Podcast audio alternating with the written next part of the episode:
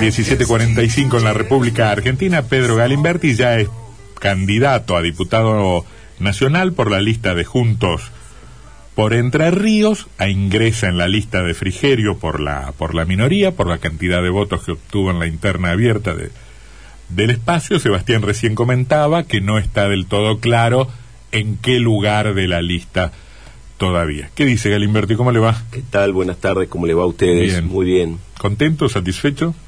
Sí, sí. Por supuesto, uno siempre aspira más, pero satisfecho. Lo nuestro era una construcción que había nacido hace muy pocos meses y cuando uno lo mira en perspectiva ha sido una muy buena elección. ¿Cuántos ganaron? ¿30 y pico? En Sí, están, eh, ayer arrancó el escrutinio definitivo a partir de las 6 de la tarde. Bueno, ya hay varios departamentos hechos. Lo más probable es que mañana a la mañana se esté culminando, así que vamos a tener bien los números, pero aproximadamente 32 puntos Mm. En, la, en lo que es la, la interna nuestra, Mm. digamos. Por lo que comentábamos recién, se da una paradoja. Si usted suma unos cuantos votos más, en vez de subir en la lista, se va para atrás. Bueno, ese- eso es el- el- la combinación del sistema DON con la, la ley de género puede llegar a producir este tipo de Mm. situaciones. Ajá. No vamos a decir otra otra cosa. ¿Y qué, qué, qué, qué pasa si eso ocurre? Y nada, hay que aceptar, esta es la ¿Pero ley. usted- ¿Usted lo va a protestar o...? No, no, ¿No? las leyes están para cumplirla, uno las sabe desde antes, no tiene por qué eh, andar cuestionándolas después. Creo que muestra también a veces eh, que la aplicación tajante no termina siendo muchas veces una aplicación Que no termina respondiendo a la lógica. a la lógica, si se quiere ahora, bueno, A la ¿cuál, cuál es, claro. cuál es la lógica? Y bueno, ahí Mm. entramos en, la- en En los la param- discusión. en la- Mm. en los parámetros de cada uno, ¿no? Se podría dar una paradoja que no creo que suceda porque el escenario electoral quedó muy eh, diferenciado en cuanto un frente y otro en diferencias. Pero si Salinas ocupa el segundo lugar y el peronismo por esas cosas de la vida da vuelta a la elección y entran los candidatos de frente eh, de Juntos por Entre Ríos por minoría, entran dos del PRO y ninguno de la UCR. Claro, tremendo. Es una cosa rarísima. Sí, sí, pero bueno, este, hay que... Las elucubraciones en esto son muchas, son muchas. Ejemplo, hoy me preguntaba en la mañana, miren, le digo, esperemos el escrutinio definitivo, porque ahí va a culminar el proceso electoral en términos de la PASO y... Este, pero creo que hoy a la, a la noche ya se han de estar terminando la Mm. totalidad de los departamentos, lo que pasa es que puede que cargar algún poco de información, llega un Ujú. rato más. Mañana va a estar.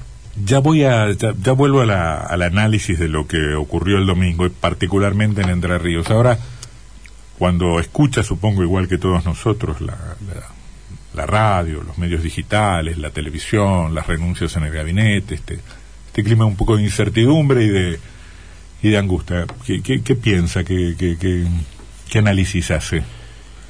Eh, bueno, eh, cuando eh, allá por octubre del 2019 eh, Alberto gana en primera vuelta, yo recuerdo esa noche el- la, la imagen del, de ese palco con los diferentes dirigentes peronistas que había, ¿no?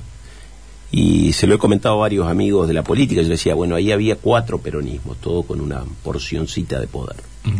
Eh, me parece que es un poco lo que pasa hoy aquí. Estoy haciendo un análisis de afuera.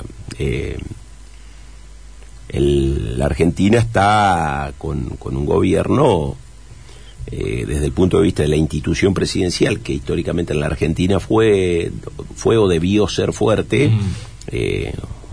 La sensación que tenemos muchos es que Alberto Fernández no es tan fuerte en relación a su vicepresidenta, digamos, es un, es un gobierno raro este, ¿no? Bueno, pero esa sensación se tenía desde un principio, había que ver si, si el tiempo y el ejercicio concreto del poder lo corroboraba. Lo, lo- que uno va recogiendo de las últimas semanas es que hubo un par de episodios, Olivos Gate, el episodio de defensa de una maestra que hace un comentario desafortunado, el mismísimo resultado de las elecciones. Y esto de hoy parece casi un- una suerte de, de- de- de errores o de golpes autoinfligidos, ¿no? Como que el gobierno se termina dañando a sí mismo. Sí, por ahí el presidente habla mucho, debiera hablar un poco menos, pero bueno, son apreciaciones. Mm. Es cierto que en el medio eh, quedamos todos los argentinos, ¿no? Más allá de las de los espacios políticos, estamos los ciudadanos de este hermoso país ahí en el medio.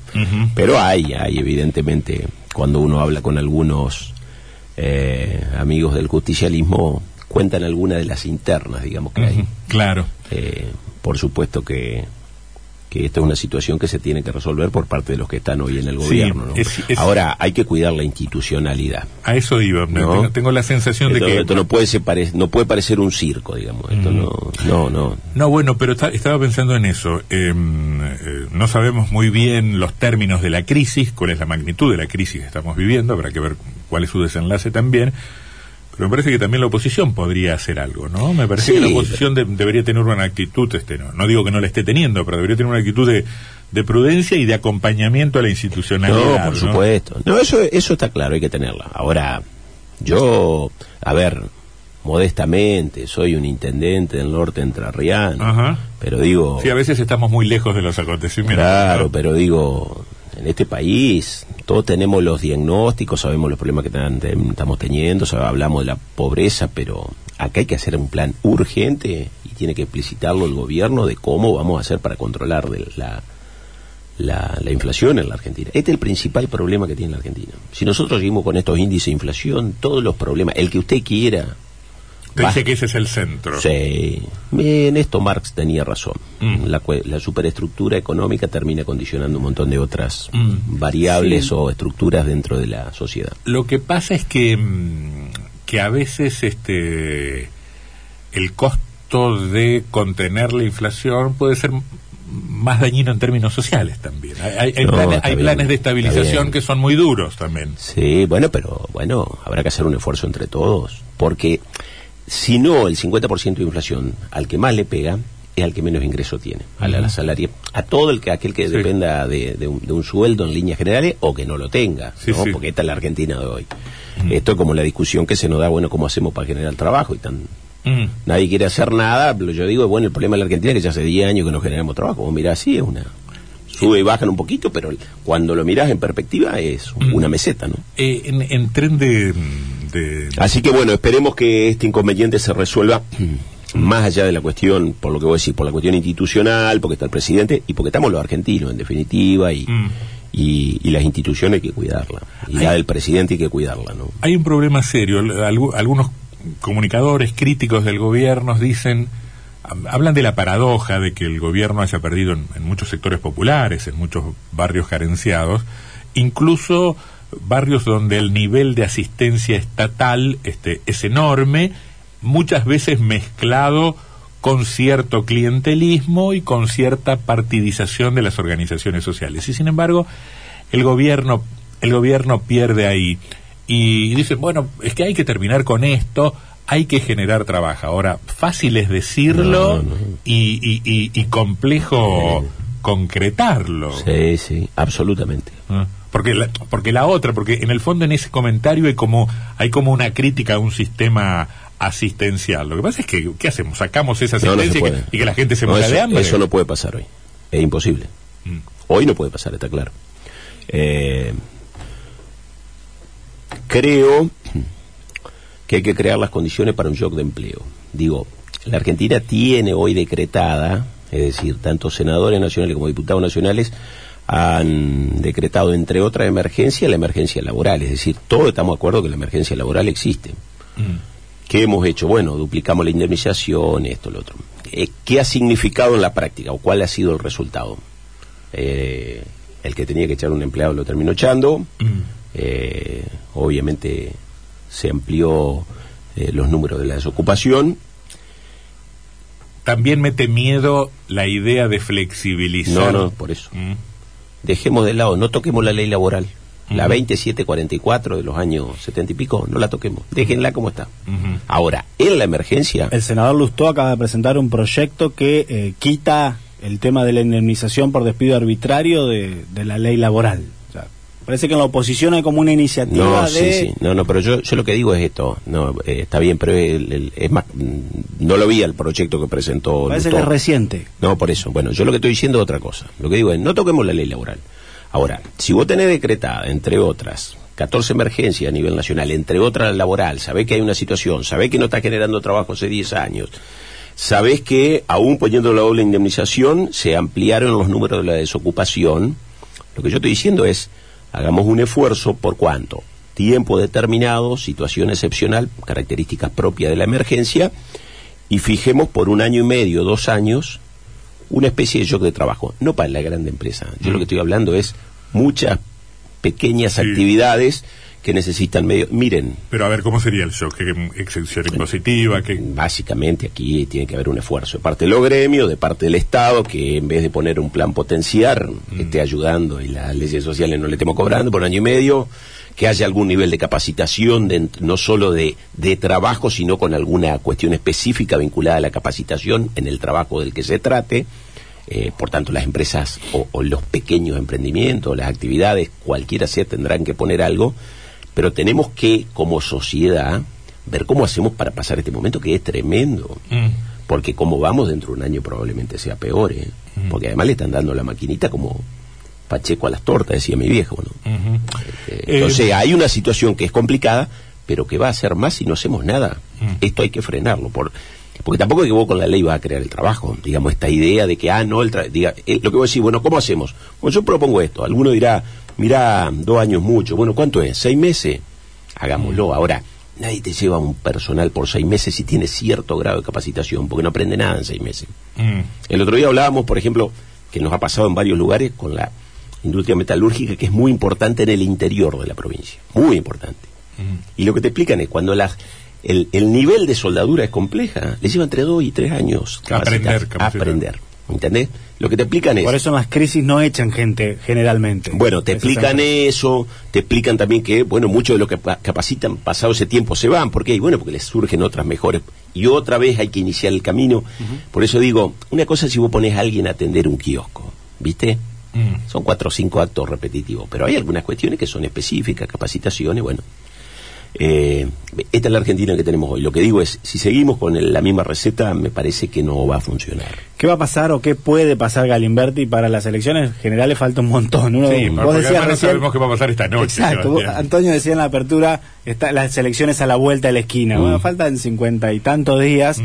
eh, pero ya se están especulando sobre el voto Galimberti. Muchos peronistas dicen, ojo que el que votó a Galimberti lo votó en contra de Frigerio, ese voto puede llegar a ir para Barisco, para el propio Frente de Todos, para otro Frente Menor, para la izquierda.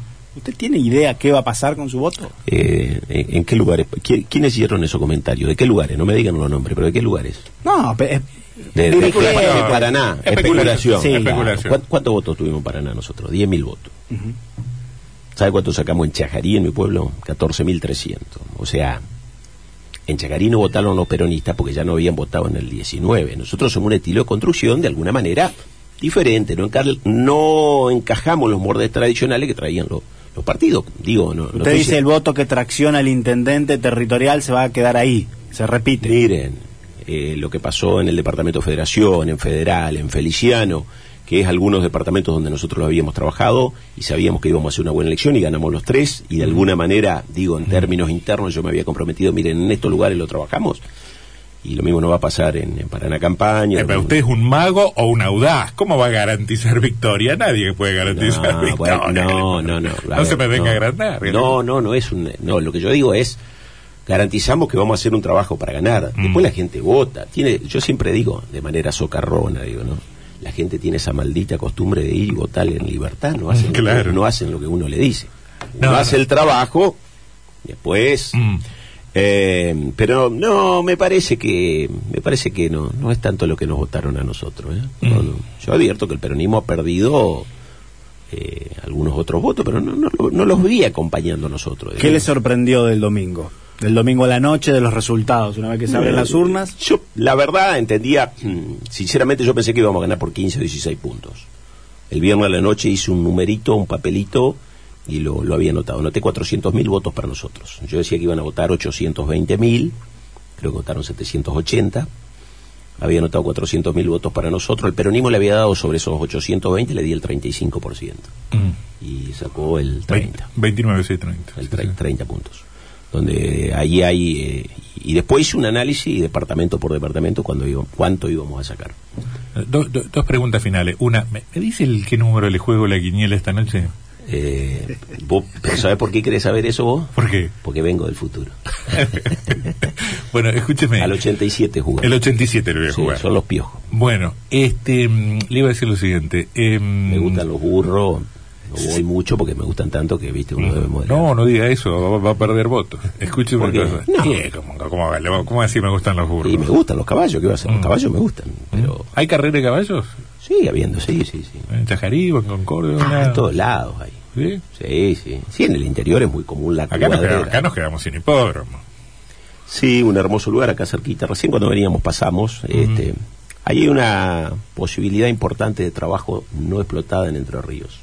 Pero eso lo vamos a hacer si algún día soy gobernador o llegamos nosotros con nuestro espacio. ¿Qué es? ¿Qué La es? industria del turf. No, no, es ¿No? mucho más que Ah, eso. ajá. Ay, ay. Ahí hay muchas otras cosas vinculadas a lo que tiene que ver con eh, el entretenimiento, de entre otras está el, el tema del turf. Mm. Pero ahí hay una, una, una fuente de trabajo importante, digamos. Pero eso solo podrá ser en el 2027, porque yo le aviso, el candidato a gobernador de Juntos por Entre Ríos en 2023 es Rogelio Frigerio, yo le cuento. Bueno, muy bien. ¿Eh? No dice nada. tipo. No, vamos, ahora tenemos elecciones en noviembre. No, lo que digo es, hay veces que hay que tratar de, Mm. de, de encontrar las oportunidades. Estamos nosotros estamos tan cerca de, de Santa Fe, de Rosario, Mm. Buenos Aires. Este, yo a veces sueño que en la en la autovía ahí, viste, llegando a la zona de los bajos, bueno, ahora hay que ver lo de los humedales y demás, pero siempre digo que tenemos que hacer una especie de Venecia entrerriana Ajá. y para un lado de la ruta la hacemos productiva porque tenemos a 100 kilómetros a Buenos Aires y del otro lado hacemos una, Mm. una cuestión turística y estoy seguro que Mm. Escúchame una cosa. Cabaña, que jugó con ustedes, ganó en Nogoyá, usted ganó en Chajarí, Schneider ganó en Crespo, sí, en Paraná campaña. Paraná Campaña. Si los, re- si los radicales se jugaban por un candidato radical, ¿no ponían un una lista hegemonizada por el radicalismo? No sé, no sé, nunca se sabe cómo. Le- eh, insisto en esto, la gente tiene esa manía de votar con libertad. Hablando en serio respecto de, lo- de eso Sí. que usted dice, yo creo que, mm, que hay que aprender a respetar, este, sobre todo en el, en el momento que uno gana es fácil. Sí, Este, sí. En el momento que uno pierde debe, debe, debe, debe aprender a respetar no solo el resultado de las elecciones, a, a eso nos hemos acostumbrado ya, sino las razones por las cuales la gente vota como vota. Siempre hay razones Sí. por las cuales la gente vota, co- Es aunque esas razones este, nos puedan molestar o disgustar, ¿no? Yo creo Sí. que en el perdedor suele aparecer una cosa de soberbia y de iluminado, y dice, ¿cómo que no me votaron a mí?